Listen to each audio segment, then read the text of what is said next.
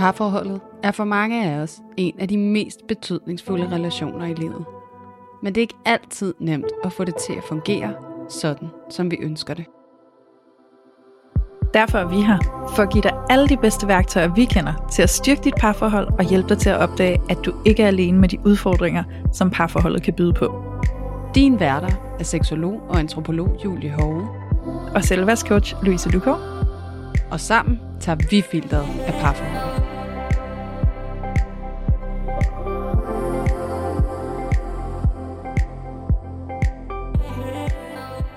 Hej alle sammen, og hjerteligt velkommen tilbage her til Parforhold Uden Filter.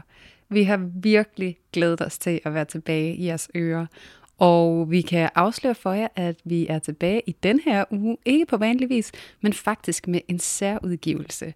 For øh, lige knap et år siden, der var vi nemlig på besøg i Voksendating Podcast, hvor vi altså fik fornøjelsen af at nørde rigtig langt ned i tilknytning og dating. Og det afsnit tænkte vi ikke, at I skulle snydes for. Og øhm, derfor så er det altså det afsnit, vi udgiver her i dag, mandag. Og øhm, der er også en anden grund til, at vi har valgt at gøre det sådan. Og øh, det er altså fordi, at øh, i mellemtiden har vi været inde og lave en opfølgende snak med Claudia og Danica fra Boxen Dating. Og det er altså ikke så lidt spændende, hvad der er sket, siden vi indspillede det her afsnit. Den samtale, den kan I få lov til at høre mandag den 4. marts, og I kan virkelig godt glæde jer. Men indtil da, så øh, håber vi, at I nyder den her episode, og øh, så vil jeg ellers bare sige rigtig god fornøjelse med samtalen til jer.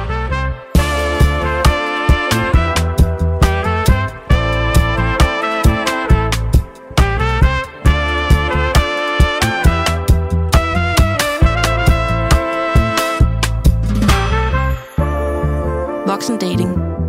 En podcast om kærlighed og kildevand på den anden side af den vilde ungdom. Vi er to voksne kvinder i 30'erne, der lever vores bedste liv og længes efter parforholdets ro. Men hvad gør man med datinglivet i 30'erne, når fremtidsplaner, børn, økonomi og eksmænds spøger og bagagen spænder ben? Velkommen til Voksen Dating.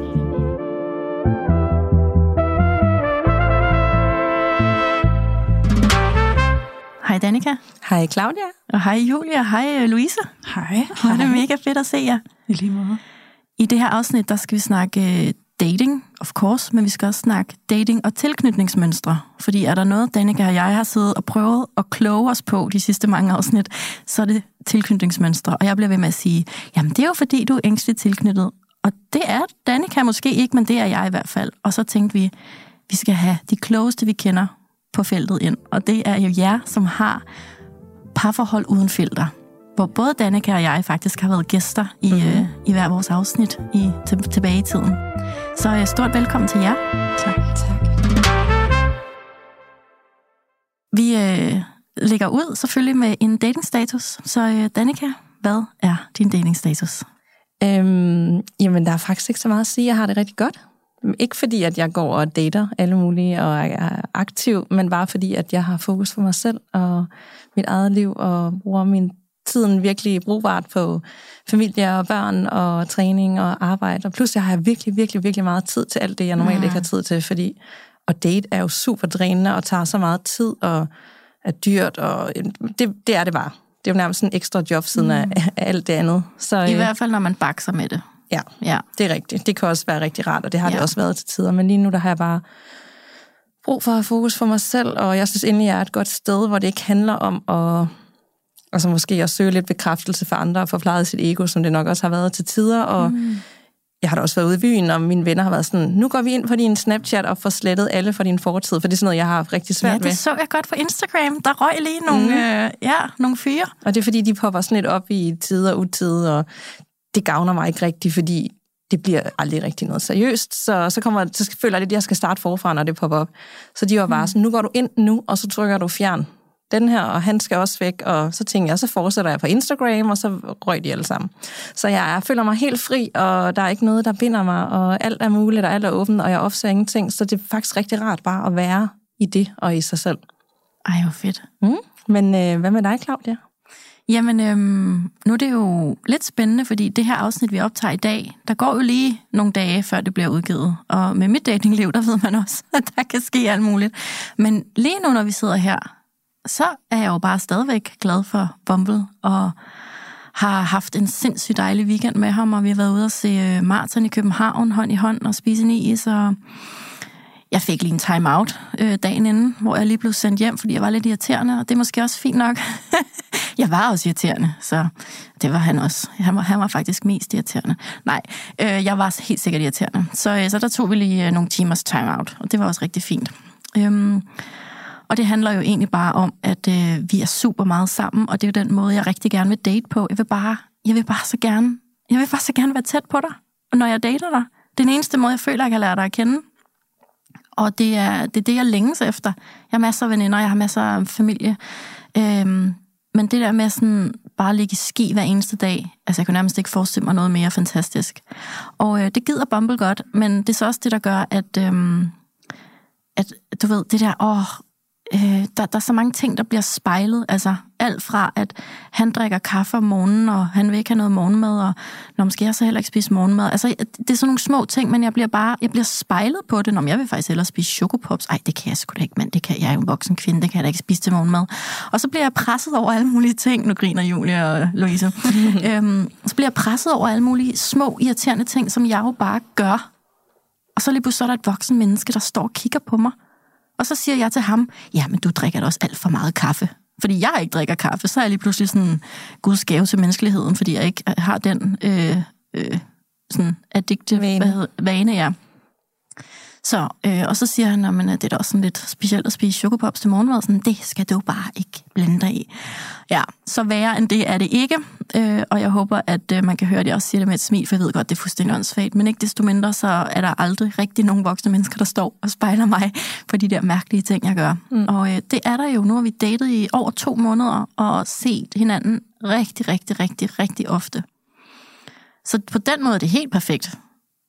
Men tror du, at du, fordi at det er gået så intens til, at så I er gået nærmest for den her nye periode rigtig hurtigt til, at man så skal forholde sig til de der irriterende ting? Ja, ja. Altså, vi er jo gået fra at date til at være sådan, bum, nu er vi bare i sådan parforhold, uden at kalde det noget. Og så bliver jeg sådan, Nå, vi skal lige huske magien, og husk lige øh, at gøre dig umage stadigvæk. Og han siger sådan, jeg gør sgu da ikke andet. Nej, nej, jeg siger bare, du så begynder jeg sådan at tage sovende på forskud. Ikke specielt fedt. Øhm, så jeg, jeg, jeg tænker, at det går godt, og at jeg bare bliver mega spejlet og udfordret, og, men også sygt rummet og holdt af og holdt om. Og altså, jeg tror, det var episode 3 eller 4, hvor jeg var sådan, han er bare sådan et godt menneske. Og det er han bare. Han er bare sådan et godt menneske. Hvor dejligt. Men ja. det har sikkert også noget at skulle have sagt i forhold til tilknytningsmønstret, i, i hvordan du tør, eller ligesom er i det her og overtænker det. Og det er jo rigtig relevant, når det jo faktisk er det, vi skal tale om i dag. Ja, er der fuld knald. Jeg har også spurgt Bumble, hvad tror du egentlig, at sådan, dit tilknytningsmønster er, altså hans? Så, så det fik vi også en god snak om, så det tænker jeg, vi kan komme ind på. Uh, spændende. Så, ja. Og øh, Julia, mm. hvad er din datingstatus? Jamen, øh, jeg er forlovet. Uh. Ja. Og det har jeg været i noget tid. Øhm, vi har været nok forlovet i et års tid nu. Og ej, over et år. Det var på min 30-års fødselsdag, han, øh, han friede til mig, så det vil jeg være noget tid faktisk. Og øh, så har vi været kærester i fire og et halvt års tid, sådan samlet set, og fandt sammen umiddelbart efter jeg blev skilt, faktisk. Så øh, jeg kan også relatere lidt til dig, Danika, nogle gange, når jeg lytter til podcasten. Hele det her med at skulle finde kærligheden efter skilsmissen, når der er barn og alt sådan ja. noget. Så ja, men i hvert fald på fire og et halvt år nu. Og det er bare skønt. Vi har det dejligt, og har også vores kampe, som de fleste par jo har, som man kan høre meget mere om i vores podcast også. Men øh, vi løser det. Går mm. til en parterapeut en gang imellem og, og finder hinanden, når det går skævt. Så det er dejligt. Dejligt. Og kan vi ikke lige få din sådan helt rigtige øh, voksne titel på? Hvad er det egentlig, du laver? jo, det kan vi godt. Jeg er parterapeut og seksolog, og så er jeg også antropolog. Og øh, til dagligt så har jeg primært øh, terapi i min praksis i Aarhus hvor jeg både har parterapi og individuel terapi, og så underviser jeg også fra tid til anden, øh, blandt andet på VIA University, hvor jeg underviser, øh, hvad kan man sige, kommende seksualvejledere, så det er sådan lidt akademisk, øh, meget tørt, men øh, jeg synes jo, det er meget spændende. ja, og hvis man lige vil kæde dit ansigt sammen med stemmen, så har man også måske lige set dig i Alene Sammen, som øh, en af eksperterne. Det er rigtigt. Mm. Jeg har også øh, været ekspert i Alene Sammen sæson 3, der blev sendt her i vinters. Ja, dejligt. Ja. Tak. Louise, hvad er din datingstatus? Jamen, min datingstatus er også, at jeg er i et parforhold, og vi har været kærester nu i syv år. Ej, det er altså nogle eksperter, vi har med. øhm, og, øh, og så har jeg lyst, fordi nu sagde du, Claudia, sådan, at selvom man er i et forhold, så, så dater man forhåbentlig også. Og det er vi lige begyndt på på en eller anden måde. Ja. ja. Vi har lige sat gang i sådan noget med ugentlige nærværsdates, hvor vi på skift beslutter, hvad vi har lyst til at lave for at skabe det her nærvær med hinanden, som Ej, nogle gange godt kan gå lidt tabt i hverdagen. Ja, og nu siger du hverdag. Jeg ved jo, I lige er kommet hjem fra en lang rejse. Ja, det er rigtigt, hvor vi havde en helt anderledes hverdag. Ja. ja, vi var jo lige ude at rejse i 10 måneder rundt omkring i Asien og dernede omkring. Øhm, og er lige kommet hjem til Danmark for ja, et par måneder siden, halvanden måneds tid siden, så vi jo også lige ved at reetablere en hverdag her i Danmark på den måde, man er herhjemme, som er meget anderledes end den måde, vi har været derude. Så, så det har helt sikkert også budt på mange refleksioner og tanker og spørgsmål til, hvordan vi godt kunne tænke os, det hele skal se ud for os. Mm, spændende. Så I starter med nærværsdates? Nærværsdates, simpelthen. Det er så hyggeligt. Hvad, hvad laver man på en nærværsdate? Jamen, nu er vi lige begyndt, og øh, for at være sådan fuldstændig autentisk, så øh, har vi nok begge to været enormt hængt op med arbejde, så det var min kærestes øh, nærværsdag i sidste uge, hvor han ligesom skulle beslutte noget, og der var vi faktisk bare ude og hygge os og få lidt at spise en is. Og i går var det min nærværsdag, det vil sige mig, der bestemmer, og øh, havde egentlig ikke lige fået taget mig ordentlig tid til at finde på noget rigtig godt. så vi tog ud og spise, og så tog vi hjem og så en film på en luftmadras på gulvet. Ej, ja. det er meget hyggeligt. Ja. No. Og din øh, ægte voksen titel? Ja, min voksen titel, det er selvværdscoach, så øh, hos mig kan man også komme og få sessioner og få hjælp til sit selvværd, til sine relationer, og arbejde mm. med sit tilknytningsmønster ja. og alle de her ja. ting, der nogle gange kan være aktuelle for en. Ja, og ja. vi to har jo faktisk lavet en live mm. på Instagram om ja, emnet også. Det så øh, man kan altid finde jer to og blive beriget. Både ja. på jeres private Instagram, mm. konti og på øh, parforhold uden filter underscore podcast. Ja.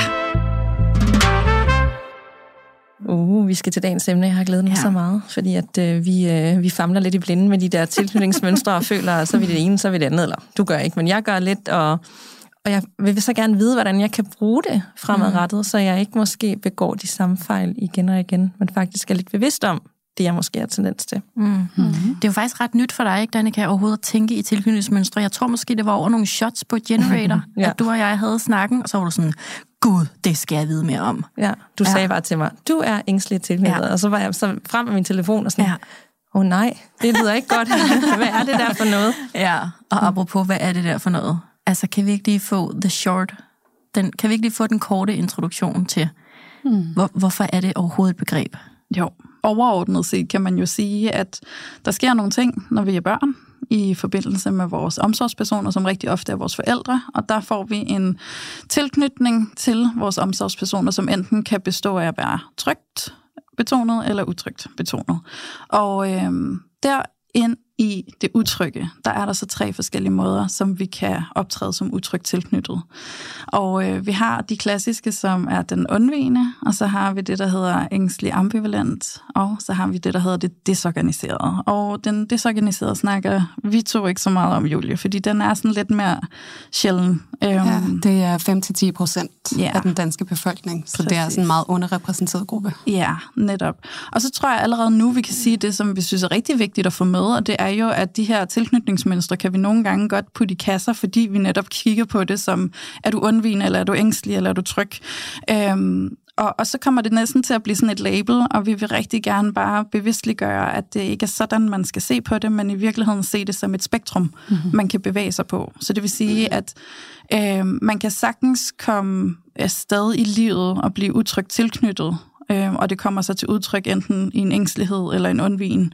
Men Øh, det kan sagtens forandre sig. Man kan sagtens udvikle sig ind i at blive trygt tilknyttet, men det kan også sagtens begynde at blive sådan mere utrygt igen. Det kommer an på, hvem du møder, hvad du står i, hvad der påvirker dig.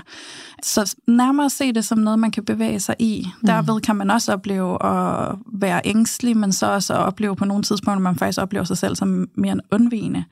Øhm, og det har du jo eksempelvis oplevet, Julie, bare den anden yes. vej rundt, ikke? Ja, det er det der med, at der sker noget i samspillet med vores partner, så alt efter hvor de ligger hen, så kan det aktivere øhm, forskellige grene af vores mønster, og vores mønster kan komme til udtryk på forskellige måder. Mm. Hvor at jeg eksempelvis i mit ægteskab var sammen med en, der var mere ængstelig, så bliver jeg øh, mere undvigende, hvor at nu så er jeg sammen med en, der er mere undvigende, end jeg selv er, og så bliver jeg lige pludselig ikke ængstelig, men det vi kalder ind i parterapeutisk forstand opsøgende. Vi ser oftest i parforhold, at der er en opsøgende part eller, og en undvigende part, og nogle gange så er det også undvigende, undvigende eller opsøgende, opsøgende. Og så kommer det så til udtryk i forskellige interaktionsmønstre i parforholdet. Øhm, og jeg tror, det er egentlig bare lige vil knytte til det, inden vi går videre. Det er, når vi snakker tilknytning, så er det sådan, man skal også se på, at vores tilknytningsmønster bliver etableret i det første leveår, og så bliver det segmenteret i de første syv leveår.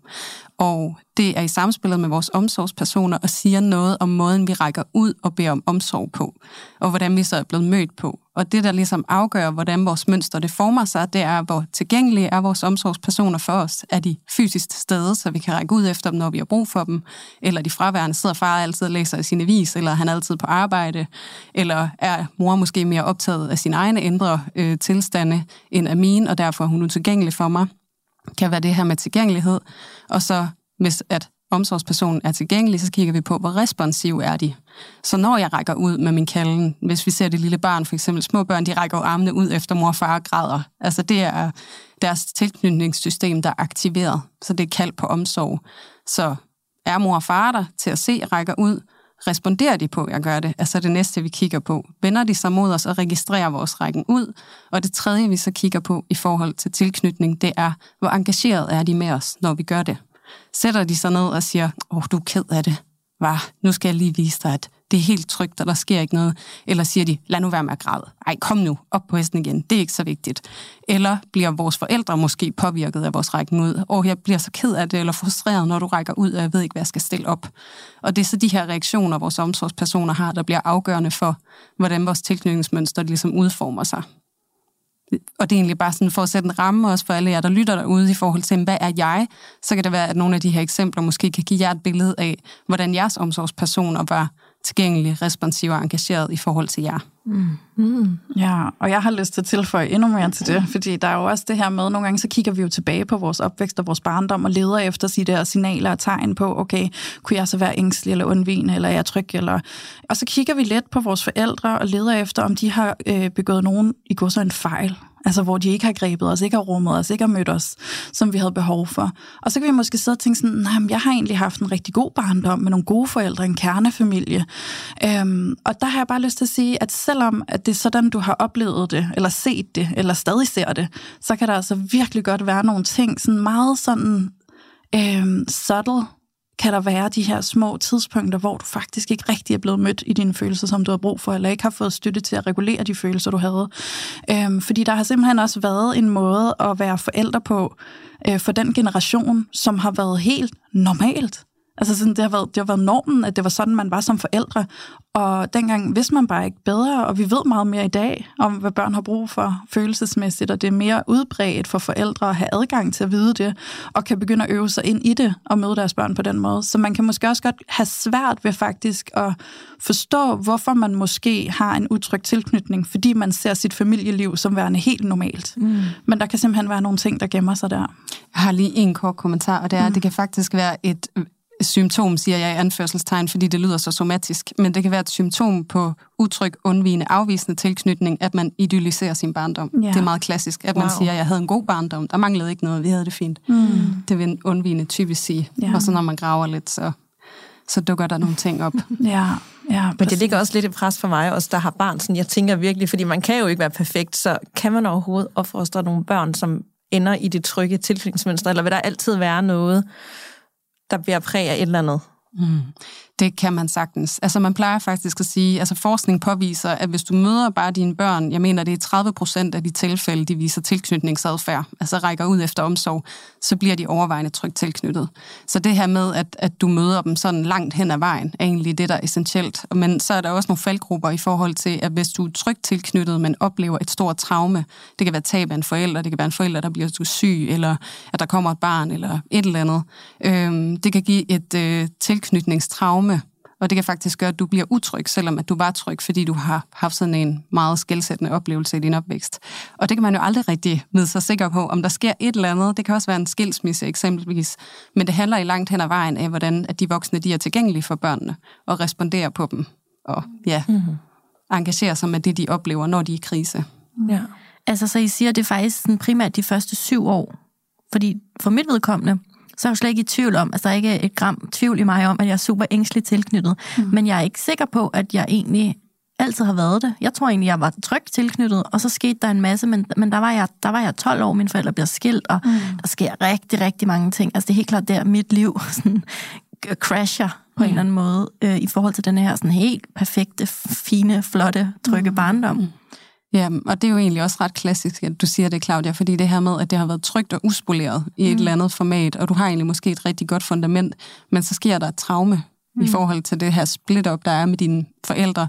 Og noget af det, der også karakteriserer det ængstlige i særdeleshed, det er det her med, at man har frygt for tab. Altså man har frygt for at miste, mm. fordi man lige har været i den her boble, og det har været så trygt, og så lige pludselig så forsvinder det det kan godt mm. lave den her ængstlige, altså sådan man er, og det kan også nogle gange, nu sagde du det her i starten med dig bombet, og det her med at lægge sammen og bare være sammen hele tiden, det er jo også fordi, der er du forsikret om, jeg mister dig ikke, jeg har dig helt tæt på, så så snart der opstår en, en afstand, så vil dit tilknytningssystem begynde at lave, lave larm, og sige, jeg, jeg har brug for at mærke, at du stadigvæk er her, du ikke forsvinder fra mig. Og det er derfor, vi skal snakke tilknytning og dating. Altså jeg bliver sådan helt, jeg får helt rød eller våde øjne nu, fordi sådan, det er jo lige præcis rigtigt. Altså når vi er adskilt, så, kan jeg, så begynder jeg at tænke og mm. analysere og mærke alt for meget, og uha, uha, hvor skal jeg pille meget navle. Men når vi bare ligger i ske, så er der bare lige ro. Ja. Altså, så behøver jeg bare overhovedet, så kan jeg mærke, at jeg kan lide dig, og du kan lide mig, og så kan verden sådan set være lige meget lige nu, resten ja, af verden. Det, det. Og det er jo enormt forståeligt med den erfaring, du har med at miste fra det ene øjeblik til det andet. Ja. Og det har været så voldsomt for dig. Ja. Så på den måde, når man kigger på det i det perspektiv, så er det utrolig menneskeligt og ja. meget forståeligt, at du får det sådan. Åh, oh, mander. Men når jeg så har mødt folk, der er ængstlige, når jeg dater folk, der er ængstlige, så bliver vi jo bare sådan en symbiose. Altså, så er det bare ængstelighed med ængstelighed, og så er det bare sådan... Oh. Og det er også på en eller anden måde, sådan, så forbinder det lidt med at være romantisk. Mm. Altså sådan, ej, mand, vi kan bare kigge hinanden i øjnene hele tiden. Øhm, men det bliver sgu også bare kvalmende, og jeg glemmer sådan resten af mit liv, og jeg glemmer at få vasket tøj, og jeg glemmer at ringe til mine veninder og sådan noget. Jeg, jeg, jeg fordyber mig bare så hårdt fordi at jeg jo i bund og grund er skide bange for at miste det. Mm. Selvom jeg måske ikke engang vil have det. Altså, I har alle sammen været vidne til mit datingliv de sidste mange måneder, eller endda måske halvandet år. Der er, der er jo masser af mine dates, jeg ikke har ville, men alligevel, så klæber jeg mig til dem, til jeg er så fedt op af dem, at jeg har lyst til at kaste op, og jeg ikke kan mere. Mm. Ja. og hvor er det fint, og hvor er det dejligt, du bare deler så åbent om det. Øhm, det kan godt føles ret komplekst at komme fra den ængstlige tilknytning. Det er også den, jeg selv kommer fra, og har gjort et stort relationelt stykke arbejde med min kæreste, som er mere undvigende i at komme ind faktisk begge to og øve den her tryghed ind i vores relation. Øh, vores start på vores parforhold var super kaotisk, øh, og det som man tit kan opleve, hvis man er dominerende over i det ængstlige, det er, at der er den her push-pull-energi. Det vil sige, der er den her sådan, forvirring i, sådan, nu går jeg frem, men så trækker jeg mig tilbage, og så går jeg alligevel frem og trækker mig lidt tilbage. Og, sådan. og som du siger, det der med, at jeg klæber mig, selvom jeg måske egentlig ikke selv er super interesseret i dig, så bliver jeg her alligevel og hæfter mig på dig. Øhm, fordi der kan også ske en genkendelse ind i det der med at give slip kan være lige så ubehageligt. Nu giver jeg slip i noget, øhm, kan også være en spejling af at blive øh, øh sådan reddet væk, eller sådan taget ud af noget, så nu bliver det sådan et, et genkald ind i oplevelsen af, at jeg mister over også noget, selvom det er mig, der giver slip i det. Øhm, og der kan også være den side af det, at i det øjeblik, at jeg ligesom siger nej tak til det her, så kan det jo faktisk være, at jeg samtidig skal erkende, at du måske heller ikke var fuldstændig into me. Og det kan jeg begynde at tolke som værende, at der er noget galt med mig. Mm. Øhm, så der kan være så mange interessante, komplekse lag til hele den der oplevelse af at stå og være så forvirret i tingene, og det bliver så komplekst at finde rundt i, mm. og vi mm. bliver så... Jeg har lyst til at sige, at så kan jeg føle, at jeg bliver kugleskør til sidst. Ikke? Altså bare sådan, jeg ved ikke, hvad der foregår, og jeg føler mig bare som sådan en crazy person, øhm, og jeg kan godt forstå, hvis du synes, jeg er lidt skør. Altså sådan, hold nu op i starten af mig og min kærestes forhold. Altså han var virkelig sådan, jeg aner ikke, hvor jeg har dig henne, og den ene dag vil du, og den anden dag vil du ikke. Og altså, du, altså, så sidder vi her og har en frokost, og alt er fredeligt og hyggeligt, og så lige pludselig, så skal du bare have drama på bordet, fordi, hvad, nu står det for stille, eller hvad, ikke? Altså, nu er det for godt. øhm, fordi så kan jeg ikke mærke mig selv, fordi mm. jeg stadig er så bundet op i mit traume. Jeg har brug for, at mit traume øh, er aktiveret, så jeg kan mærke mig selv, fordi det er igennem det filter, jeg kender mig selv bedst. Mm. Øh, så jeg kan ikke mærke mig selv, hvis ikke mit traume er aktiveret. Øh, så hvis det ikke bliver aktiveret, så er jeg nødt til at skabe noget, der kan aktivere det. Så nu laver jeg ballade, så kan det være, at jeg sætter mig med en sur mine, eller bare bliver sådan lidt, begynder at komme med stikpiller, eller være lidt øh, spydig, eller et eller andet andet, sådan, så han kan få en reaktion på det, og blive sådan lidt, hey, hvad foregår der? Og så kan det være, at vi kan komme op og skændes, fordi så kan jeg mærke noget, for så bliver det intens nok. Mm. Er det ængsteligheden? Ja. Det er behovet for at mærke relationen. Ja. De ængstlige... Kender jeg overhovedet ikke. Nej. altså man kan sige, at det ængstlige er jo langt hen ad vejen kendetegnet ved, at de bliver utrygge i den der, altså når der bare er helt roligt. Ja. Fordi så kan jeg ikke mærke relationen. Jeg, jeg kan mærke den, når der er noget i gang. Så, så de vil gerne sætte noget i gang. Og jeg synes jo, det der med at gå væk, det er jo et rigtig godt eksempel, for der kan vi se forskellen på det ængstlige og det undvigende ret tydeligt, hvor når den ængstlige går væk, så er det inde i dem er der sådan noget, følg efter mig. Ja. Følg efter mig. Du skal ikke lade mig gå. Hvor den undvigende sådan, du følger bare ikke efter mig. Du lader mig fucking være. Sådan, du Ja. skal overhovedet ikke Ja. tænke på at gå efter mig lige nu. Jeg skal have lov til at være i fred, og så skal jeg selv vende tilbage, hvis jeg overhovedet gider. Jeg har bare fået sådan en åbenbaring herover, fordi det er bare det der med ængstelig og ikke være ængstelig. Men jeg har nok haft tendens til at, at sabotere det lidt i håbet om, at netop fordi hvis det var roligt, sådan, der skulle ske et eller andet noget, det skulle være intenst, og hvis jeg så trækker mig, jeg har jo rigtig meget tendens til at trække mig, det er derfor, jeg troede, jeg havde været undvigende, så har det netop været sådan, men du må godt lige komme efter mig og overbevise mig om, hvorfor at, øh, at jeg ikke skal trække mig. Mm. Det er sådan, så sker der et eller andet, sådan, åh, og så kommer vi over det, og så bliver det godt igen. Men så ender det alligevel altid med at gå galt, og så tænker jeg, hvorfor går det galt?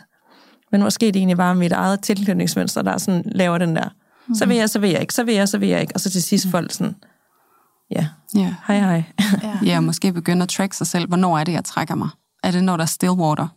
Jeg kan ikke mærke dig. Jeg kan ikke mærke, hvad du vil. Du begynder sådan at virke sådan lidt dodgy og sådan noget. Okay, men så prøver jeg at lave et move, hvor jeg trækker mig for at se, om det kan stir shit op. Mm. Sådan at jeg kan mærke dig igen, fordi så vil jeg gerne relationen.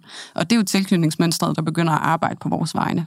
Og det er det, man skal lidt huske, at det er jo nogle ubevidste, underliggende strukturer inde i vores personlighed. Som, altså hvis ikke vi lærer at arbejde med det, så kommer det til at styre hele showet for os. Og så får vi mere af det samme. Og man kan sige, det kan godt være, det er intenst og sådan noget, men det er også hårdt. Og det, Det er er, opslidende at have relation på den måde, altså at hele tiden føle, at man skal kæmpe lidt på en eller anden måde. Det bliver ikke roligt, det bliver ikke trygt, sådan, hvor man bare helt giver sig hen, fordi så kan det godt være, at vi ligger i ske, og alt er lækkert, men så snart vi ikke gør det længere, så bliver det så utrygt inde i mig.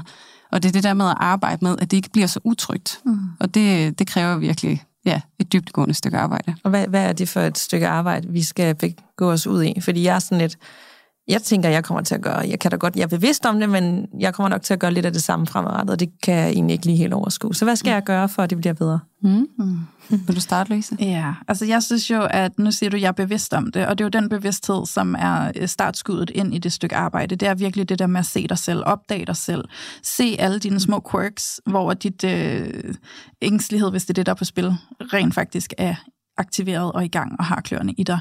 Øh, få øje på det, og så synes jeg, at øh, noget af det, der har hjulpet mig i begyndelsen af processen, hvor alt er så stort og så intenst og så voldsomt, og nogle gange kan føles så svært at styre, så kan det være øh, en nøgle lidt det der med at sige, okay, så lige nu kan jeg mærke et, et, en trang til, eller et behov for at gøre det her.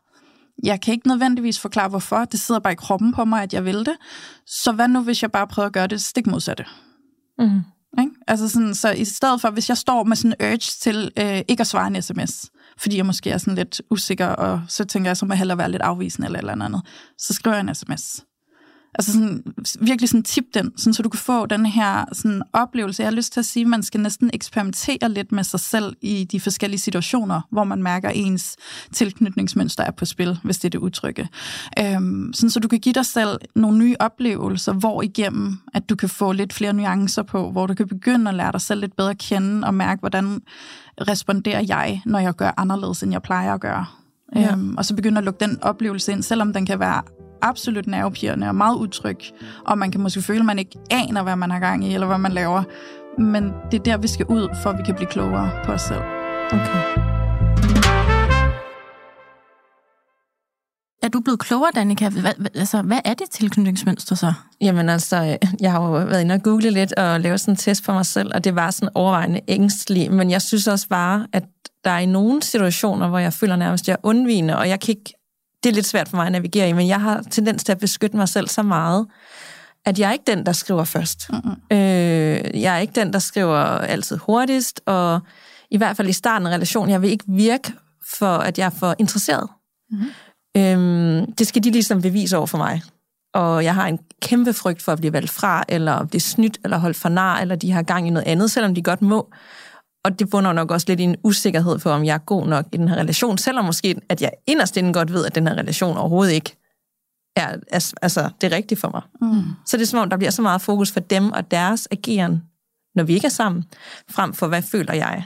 Mm. Jeg ved ikke, om, om det er sådan... Jeg ved faktisk ikke helt, hvad jeg er.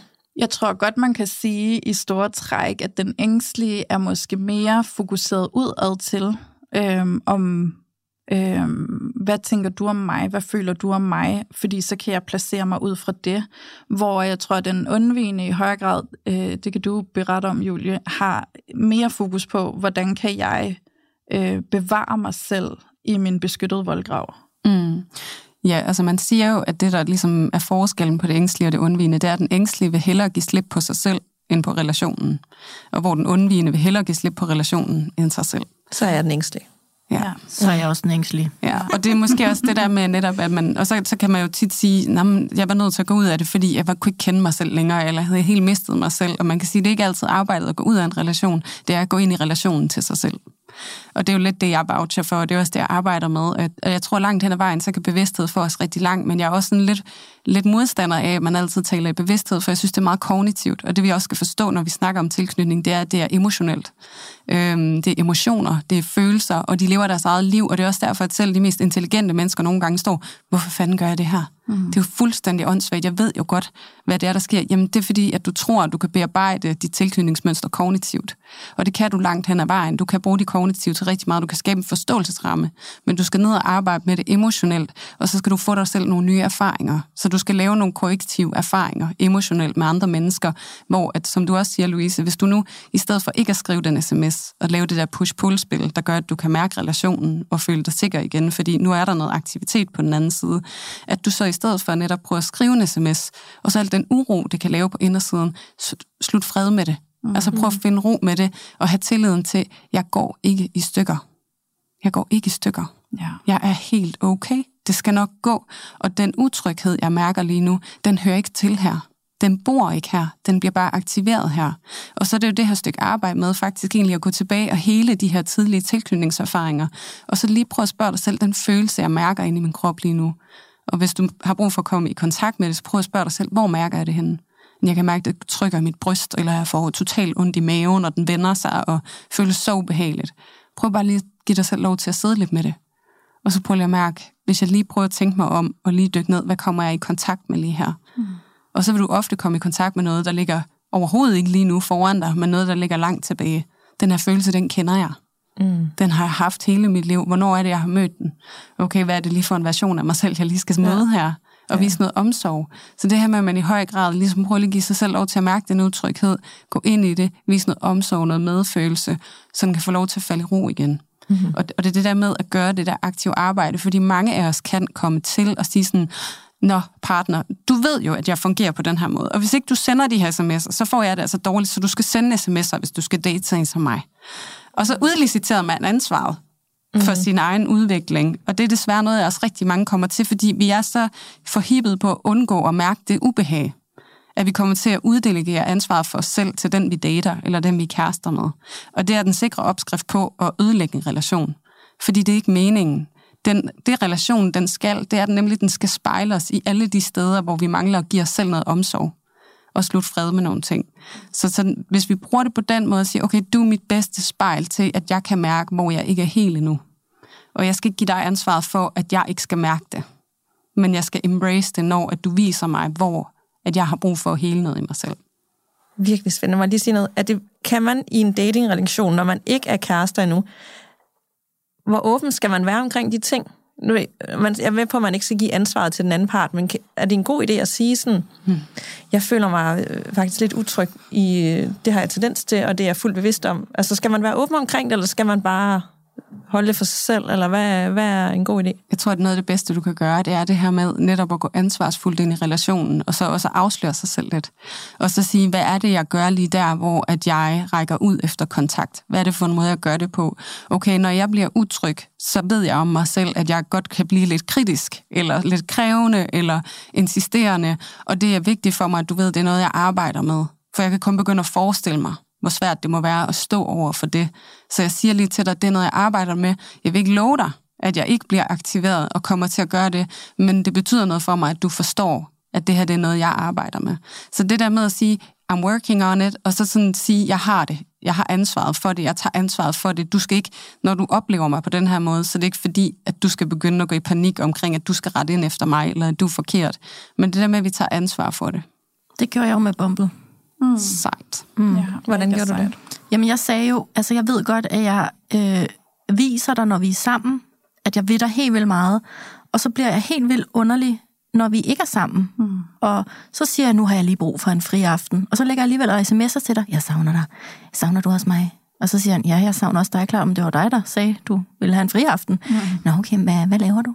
Og sådan, så, så var jeg jo nødt til at sige til ham, det er simpelthen fordi, at øh, har du hørt om tilknytningsmønstre, og jeg er øh, altså bare sådan super ængstelig tilknyttet, og øh, ja, ved du egentlig, hvad du er? Og så fik vi en snak om det, og altså, vi kom frem til, at han er overvejende trygt tilknyttet, øh, mm. og kommer jo fra en kernefamilie, og kernefamilien eksisterer endnu. Og, mm. øhm, jeg ved godt, man godt kan have andre tilknytningsmønstre, men, men øh, selvom at man er vokset op i den der udefra perfekte familie, men, men det er vildt, vildt interessant at se, at han kan godt lide både at lægge ski med mig, men han kan også godt være hver for sig, og han freaker ikke ud, og går mm. ikke i panik, og det er jo ellers mig, der er gået fra ham efter meget kort tid dating, og sådan, det kan ikke det her, I'm out. Mm. Og så kommer jeg alligevel lidt tilbage, efter at der lå en sød besked fra ham, og sådan noget, ikke sådan, ja, så, så jeg havde jo bare snakket med ham, men jeg er jo også bare, jeg er en freaking open bog. Altså, jeg har jo ingen skam i livet, hvad det angår. Øhm, kan, man, kan man måske sige, at Danika, du, du har sådan de der ængstlige tendenser, men jeg synes jo også fra mit synspunkt, der har du jo også de der afvigende tendenser. Så, så du, du vil jo gerne være tæt og intens. Det har du lige været med, med din sidste date, Jokeren.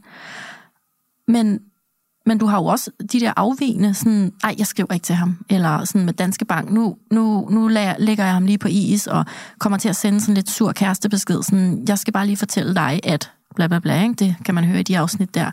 Øhm, så, så kan man ikke kan man sige, at, at mit er sådan 100% ængstelig-agtig, og, og Danika er så mere sådan øh, lidt switching. Jeg vil sige det sådan her, nu, jeg nævner bare lige, det hedder undvigende. Ja, hvad kalder jeg det? Nå, no, ja. Oh, ja. Super. det var bare, fordi jeg ved, I er meget opmærksom ja. på det her, men ja. hvad hedder det egentlig? Præcis. Fordi jeg har googlet så meget på det. Men øhm, Altså igen vil jeg vende tilbage til det her med at kigge på det som et spektrum, som vi bevæger os på. Øhm, hvor man kan sige, det kan godt være, at du er sådan enormt over i den ene øh, afdeling, eller øh, ende af, den her, af det her spektrum, hvor at ængsteligheden virkelig bare er det, du ser og mærker øh, 100 procent. Hvor at man kan jo sagtens bevæge sig. Der kan være tidspunkter, hvor du måske oplever mere ængstelighed, og andre tidspunkter, hvor du træder lidt mere over øh, i at være undvigende. Men som ængstelig, og det kan jeg i hvert fald selv skrive under på, så meget det, du forklarer, hvor du trækker dig, det handler jo om... Altså Danica. Ja, Danika. Ja, det er der, jeg sidder og kigger på, det kan I lytter jo ikke se. men, øh, men det kan jeg sagtens spejle og genkende inden fra det ængstlige, fordi det handler jo rigtig meget om, hvorfor trækker du dig, og hvad sker der på din inderside, mens du trækker dig. Øh, handler det netop om, som Julie siger, lige nu har jeg brug for at beskytte mig selv, bevare mig selv, og så må jeg ofre relationen? Eller er det mere den her, sådan, jeg er så hunderad for at blive svigtet, eller skuffet, eller ikke føle mig tilvalgt eller god nok, så nu beskytter jeg mig selv ved at sidde øh, herover og trække mig, øh, fordi jeg kan simpelthen ikke stå derinde med den risiko. Det er for sårbart for mig. Mm. Øh, sådan kan det også godt se ud, mens man er ængstelig. Ja. Øh, så, så jeg har mange, altså virkelig mange historier fra min øh, ængstlige, øh, mine ængstlige oplevelser, hvor jeg også har gjort det, hvor jeg har trukket mig og ja. givet afstand og alle de her ting. Ikke? Øhm, ja, måske det var sådan mindre, øh, altså mindre ængstelig, end du måske er, men mm. stadigvæk bevæger sig i det. Og når jeg, der hvor jeg, det ved jeg så ikke, om det er, det er undvigende, men det er, når jeg så bliver valgt fra, mm. eller der er nogen, der stopper en relation, så er det som om, at det aktiverer et eller andet i mig. Altså der bliver jeg ikke, der kunne jeg forestille sig, at man var ængstelig, men sådan, nej, du må ikke gå fra mig, bliv her, og jeg ved der sådan noget. Der er jeg bare sådan, det er fint, du har taget et valg, øh, jeg åbner døren, så kan du gå ud, øh, ses aldrig igen, agtigt. Mm-hmm. Og det er jo for at beskytte mig selv. Og jeg har jo lyst til, at personen ikke skal vælge mig fra, hvis jeg kan lide den. Men, og, og, så, og det kan også være noget med selvrespekt, men så er jeg bare sådan, så lukker jeg helt i. Ja. Og bliver øh, lidt iskold, og kommer ikke til at skrive en, øh, en sms eller noget, fordi jeg har sådan, så bliver det et mål for mig, ja. at det her, det holder du ind til den dag, du dør. Fordi du er valgt fra, så fortjener de dig heller ikke, men inderst inde, så er det jo fordi, det har jeg jo ikke lyst til. Mm. Jeg vil da ønske, at jeg kunne kommunikere ud, at hvorfor gjorde du det, eller skal vi ikke prøve, eller et eller andet. Og det kan jeg bare ikke. Jeg bare sådan, ja. Og det er igen den der frygt for, at nogen ikke gider en. Ja, mm. præcis. Og jeg spejler dig 100%. Og jeg kan bare sige, at den eneste grund til mig og min kæreste, vi kærester i dag, det er fordi, at han skrev til mig, efter vi havde haft sådan øh, datet i to måneders tid, havde et lille opbrud, og så blev jeg netop præcis, som du forklarer. Og det er kun fordi, han rakte ud igen, at vi kærester i dag, ellers så var det aldrig sket, selvom mm. jeg faktisk gerne ville ham. Så, øh, så, så stoltheden også, stolthed, og æren. Og, ja. og netop som du siger, jeg beskytter mig selv. Altså sådan, jeg skal ikke sætte mig selv derud sårbart og stå der, efter vi har haft noget brud af en art, eller et eller andet, der ikke lige sad rigtigt, hvor vi har været nødt til at sådan skille os ad. Øhm, og måske er der nogle noter af, at jeg har følt mig lidt fravalgt, eller på anden måde ikke følt mig god nok ind i relationen, eller ikke følt mig sikker på, at du ville mig. Så nu står jeg herover, og så er det dig, der må komme til mig, hvis der skal ske noget. Og så kan det være, at jeg eller noget tager dig ind. Lige præcis. Ja. Mm. ja. Det er mig. Ja. Mm. Øhm, spændende, det er slet ikke mig jo. Nej. Nej. Nej. Så det er jo også igen det der med at ja. kigge på, at det kan godt komme til udtryk på forskellige måder, for vi er også forskellige mennesker, vi har forskellige traumer, der er forskellige årsager til, hvorfor vi er ængstlige eller undvigende. Øhm, så der er mange nuancer, der også er værd at tage højde for, og mm. kigge ind i, og lære sig selv enormt meget at kende i det, mere end at vi bare putter det i kasser og kigger på det som en teori, men virkelig sådan oplever os selv igennem det, mm. øhm, og bliver klog på det på den måde. Ikke? Og jeg har lyst til at tilføje til det, du sagde, Julie, før, med det her med øh, at gå ind og arbejde med det emotionelle, når vi står i de her reaktioner.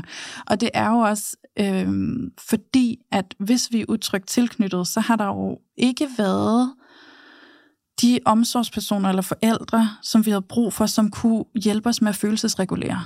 Vi har stået med et hav af følelser, nogle intense følelser, og der har været nogle voksne, der simpelthen ikke kunne spejle os, eller decideret har afvist os i det, eller udskammet os for at have dem, eller lukket os ned og sagt, nu må du tage dig sammen, eller du skal ikke stå her og vræle mig, og vi har gæster, det kan du simpelthen ikke være bekendt, og gå ind på værelset, hvis du skal være sur, øh, så kan du komme ud, når du er glad igen. Det her med at blive isoleret som lille barn i sine egne følelser, der er så store, at vi ikke kan være i dem. Øh, og der var ikke nogen voksne, der kunne vise os vejen, og kunne vise os, hvordan vi skulle være okay i de følelser. Så nu sidder vi der inde i et meget emotionelt mørkt rum helt alene. Øhm, og så går vi ud i livet og lever på den måde med oplevelsen af, jeg kan være her, når jeg er glad, øh, når jeg er kærlig, når jeg er høflig. Men hvis jeg er ked af det, eller sur, eller vred, eller på anden måde, et eller andet, øh, der ikke er glad og roligt, så skal jeg lige passe på, for så kan det godt være, at folk faktisk ikke kan rumme mig eller tage mig ind.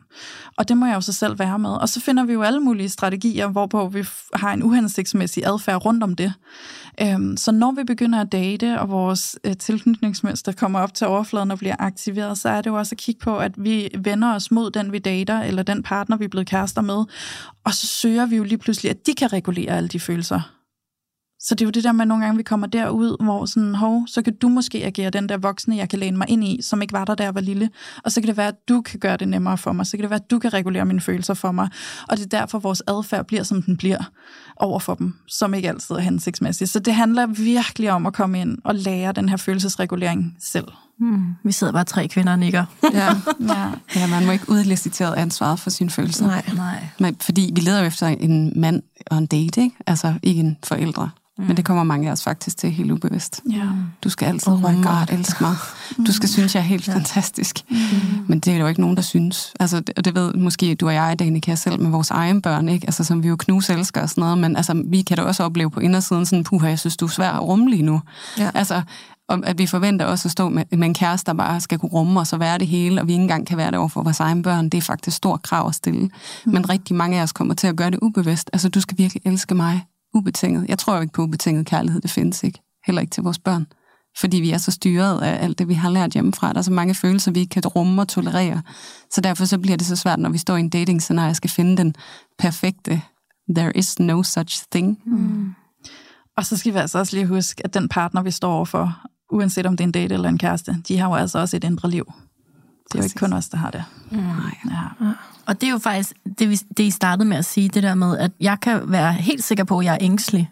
Men så møder jeg for eksempel Bumble, som jo kunne være alt muligt andet end ængstelig, mm. og nu er han så overvejende, tænker jeg, trygt mm-hmm. tilknyttet. Men hvis han nu var undvigende, mm ikke afvigende, undvigende. Så er der cirkus. altså, så, så, så, så er det bare et nyt form for cirkus, der starter, mm. ikke? Jo, det øhm, så, ja, ja. ja, så den der sådan, dans eller dynamik der, det er jo... Ja. Huh, jeg synes, det er så spændende. Det er det. Apropos det, nu hvis jeg er overvejende ængstelig, har jeg, at, fordi jeg føler, at jeg primært har tiltrukket eller fundet øh, afvigende Nej, mm. undvigende. Mm. Undvigende mænd. Er det en tendens, man har som ængstelig? Ja. Er der noget med, at man sådan bliver tiltrukket af den, fordi det er, jo, det er jo det ultimative drama med en, der vender sig mod en, og en, der vender sig væk. Ja. Altså, det er katten efter musen, ikke? Mm. Så det er det ultimative drama, og der sker jo noget, og det er jo der, hvor de store følelser, de bor, og det er jo både positive og negative, de bor jo i det store drama. Det er jo også det, når vi ser film og sådan noget, synes de er fantastiske, så er det jo fordi, vi rører i alle de store følelser. Og sådan er det også, når vi går ud og shopper relationer. Så finder vi dem, hvor det virkelig vækker noget. Og vi har jo den her frygtelige idé om, at den der store forelskelse, hvor alt forsvinder, at det er det er mekkaet for kærlighed, hvor at ja, det er fantastisk, men det er oftest også der, hvor det største drama, det største arbejde, de største konflikter, det er der, det bor. Mm.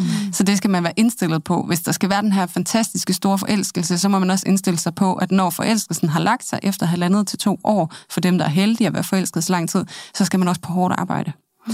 Øhm, og det ser man typisk, den her store forelskelse, når at vi har to yderpoler, som mødes, så skaber det jo enormt meget spænding. Ikke? Så hvis man kigger på det på den måde, så giver det god mening. Det oplevede jeg jo 100% med Anton Bav.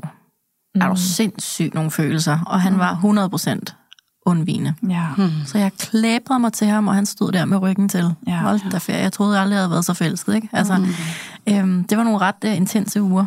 Det kunne jeg forestille mig. Og jeg har, jeg har virkelig lyst til, er det okay, Louise, mm. at jeg lige knytter en kommentar, fordi du sagde noget, Claudia, og du har sagt det før. Det her med, at man kan være, altså man er tryg, og så er man sammen med en, der er overvejende tryg. Man kan jo godt være overvejende tryg tilknyttet, og jeg kan sige nu, det er 60 procent af den danske befolkning, der er tryg tilknyttet, og så er det de resterende 40, der har en utryg tilknytning. Så og man kan godt ligge i de 60 procent, men at så når man bliver aktiveret i en konflikt, og står over for en, der måske er utryg, så kan man faktisk selv begynde at opføre sig utrygt, hvor man begynder at trække lidt den anden retning. Øhm, så på den måde kan man godt være overvejende tryg, men man kan også godt have et pift af noget ængstelig eller noget undvigende, hvis nu ens far er meget undvigende, eller ens mor er meget ængstelig, eller det er omvendt, fordi der er ikke nogen, man kan faktisk ikke sige, at flere mænd er undvigende end kvinder. Det er der ikke noget øh, forskningsmæssigt belæg for at sige. Men så hvis de har haft nogle forældre, hvor den ene af dem måske har haft noget, men mødt dem de fleste gange, så kan de godt have anlæg til at reagere enten undvigende eller ængstligt, når konfliktniveauet bliver højt hvis det giver mening. Mm. Så overvejende tryk, men nogle udsving, mm. når konflikterne bliver store. Mm. Ja, ja godt. hammer godt. Mm. Og det, jeg har lyst til at sige sådan afrundingsvis her, det er, at nu spørger du jo ind til, har man sådan en tendens til at træ- tiltrække en undvigende, når man selv er ængstelig? Øh, ja, det har man, og der ligger også et kæmpe potentiale der for så relationelt at arbejde på at blive trygge sammen, øh, og derved lande en tryghed i sig selv også. Øh, og det, jeg har lyst til at sige som sådan en lille kramalyre her til slut, det er jo, at tit, når vi er utrygt tilknyttet, hvis vi møder en, der er trygt tilknyttet, så kan det føles kedeligt. Åh oh, ja, og det er jo det værste, jeg kan forestille mig. Ja, tak og jeg har bare lyst til at sige, at det er ikke noget med, at vi skal gå ud og sådan sige, Nå, men jeg må ikke date en, der er utryg, hvis jeg også selv har noget utryghed i mig, eller øh, bare gå derud, opleve og bruge det som et potentiale til, hvad du kan forløse i de traumer, der har gjort dig utryg. Mm. Mm. Wow. Okay. Ja. Wow. Så hvis jeg skal prøve at opsummere det der med, man kan være utryg, og tryg. Uh-huh. Tryg, den, den står bare herover, det er 60 procent. Mm. Og så er der den utrygge herover, som så er de sidste 40 procent af befolkningen sådan mm. ish. Og derinde, der er tre grupper. Mm-hmm. Ængsle, undvigende, og den sidste, som vi ikke snakker så meget om, des, ja. desorganiseret. Ja. Det, det, øh, så vi var i de 40 procent. Ja, nu skal ja. vi aldrig mere kalde det afvigende. Nej, det skal vi i det hvert skal vi fald bare ikke. sige undvigende for evigt. Ja. Ja. Nå, wow. Altså, jeg synes, øh, jeg synes, at det giver mening, hvorfor vi skal snakke tilknytningsmønstre i dating. Fordi vi snakker jo også, altså jeg snakker i hvert fald kærlighedssprog, og mm. altså er du A- eller B-menneske, eller altså sådan, vi snakker jo alle mulige Hvad er kasser. Ja, lige præcis. Og det er jo sådan, stjernetegn, oh my god, må man, det må man jo godt spørge om nu, det måtte man jo ikke for 10 år siden, så var man Altså, jeg freak. kan, jeg kan lige knytte til det, at rent forskningsmæssigt, så er også noget af det, vi har forsket i allerlængst tid, det er faktisk tilknytningsmønstre. Så der er enormt stort forskningsmæssigt belæg for, at det har kæmpe meget at gøre med måden, vi agerer relationelt på. Mm. Så det er næsten det, der er mest betydningsfuldt, når vi kigger på det med psykologiske briller. Altså det er det her, der er den største betydning for måden, vi agerer i vores relationer på, og de strategier, vi har med os. Og selvfølgelig også i dating jo. Altså selvfølgelig. selvfølgelig. Det er jo relationer. Ja, vi gør jo alt muligt. Og så nogle nye relationer, der er der simpelthen ikke noget værre, men der er der heller ikke noget bedre. Der bliver man jo topaktiveret, for man rækker ud efter Ja. kontakt. Ikke? Tilknytningssystemet er bare full-blown. Præcis. Det bliver det første spørgsmål, jeg stiller hver gang nu, i stedet for, hvad arbejder du med? Hvad- er dit tilknytningsmønster? Og hvor gammel er du? ja. ja. det kan godt være, at der er mange, der ikke ved det. Altså, Ja, jeg har det er mødt, øh, nu har jeg jo både datet mænd og kvinder, og det er kvinderne, der er meget mere, af min erfaring, meget mere bevidste om de der ting, når jeg spørger om alle mine øh, nærgående spørgsmål, for sådan er jeg. Øhm, mm. Og mændene, de er sgu sådan lidt mere, ah, øh, det, det, hvad? Nå. Så øh, det, det kan være, der lige er et lille, en lille vej at gå. Det kan være, de lytter der. med her, og så bliver de også klogere det, Ja. jeg har lyst til at dykke ned i det. De lytter måske ud på kasernen. Ja, de, de ved det alle sammen om endnu. Men I kan, I kan jo også bare lave altså snigeren, fordi det er også det der med, at man ikke behøver at kende teorien, men man kan spørge, hvordan rækker du ud efter hjælp eller omsorg, når du har brug for det? Mm. Altså sådan, hvad gør du, når du er sårbar? Rækker du? Så, og så er det jo, når, så ligger jeg mig derhjemme og venter på at komme ud til at gå igen. Ikke? Nå, men så er vi måske lidt mere over i noget undvigende, eller, øh, eller jeg har svært ved at bede om hjælp, når jeg har brug for det. Okay. Øhm, og så kan man jo sige noget der, fordi så behøver man jo ikke kende teorien, eller Ej, så skal jeg bare ringe til alle mine veninder, og jeg skal bare hjem og bo på min mors sofa, eller mm. så ved vi måske, at vi er i en anden boldgade. Ikke? Så sådan, også uden at man nødvendigvis skal kende teorien, så kan I ved at spørge ind til adfærd, mm. faktisk finde ud af rigtig, rigtig meget om måden, de er knyttet på, mm. tilknyttet på. Mm. Det og var ellers godt så. Ja, helt vel. Og så finder man ud af det, når man er i et skænderi med dem, tænker jeg. Ja, eller spørge ind til deres tidligere forhold. Ja. Og også et godt øh, dating-tip herfra. Noget af det vigtigste til at afgøre, om det er et skønt menneske, I sidder overfor, I skal spørge ind til deres tidligere forhold, og så skal I lægge nøje mærke til, hvordan de taler om deres ekser. Ja. Det er altid det, jeg øh, lægger mærke til. Hvis Ja. de taler dårligt om deres øh, ekskærester, så, øh, så No løber go. jeg rigtig hurtigt væk. Godt. Dejligt at høre. Det, Wow. det, er virkelig, det har virkelig meget at sagt Ja. ja. et menneske. Wow. Tak I to. Selv tak. I er dejlige og kloge. Og I har jo lavet altså rigtig mange afsnit om tilknytningsmønstre. Der ligger 6-7 stykker. Så øh, ja. Og så, på... ja, så vil jeg bare lige sige, at tilknytning er nærmest med i alle vores afsnit, Ja. i et eller andet afskygning. Det er bare ikke navngivet som det, men vi taler næsten altid med udgangspunkt i det. Præcis. Generelt skal man høre jeres podcast, fordi altså, sådan, der er så mange aspekter. Altså virkelig. Øhm, jeg har både grint og grædt til det. Ja, og vi får Ja. også at vide, at der er mange singler, der lytter med. Præcis. skriver til os, hey, selvom jeg ikke er et parforhold, hold nu op, hvor bliver jeg klog, og hvor det hjælper mig ind mm. i datinglivet for mig. Jeg var jo en af dem. Altså, jeg lå jo altså, under corona og græd, fordi at jeg var blevet single, og så hørte jeg jo jeres podcast, og, og altså, det var jo min vej ind i at begynde at tænke over tilknytningsmønster. Ikke? Så, øh, ja. så vi linker mm. til jer, og øh, ja, så vil jeg bare sige tak for i dag. Tak for i dag. Tak for det.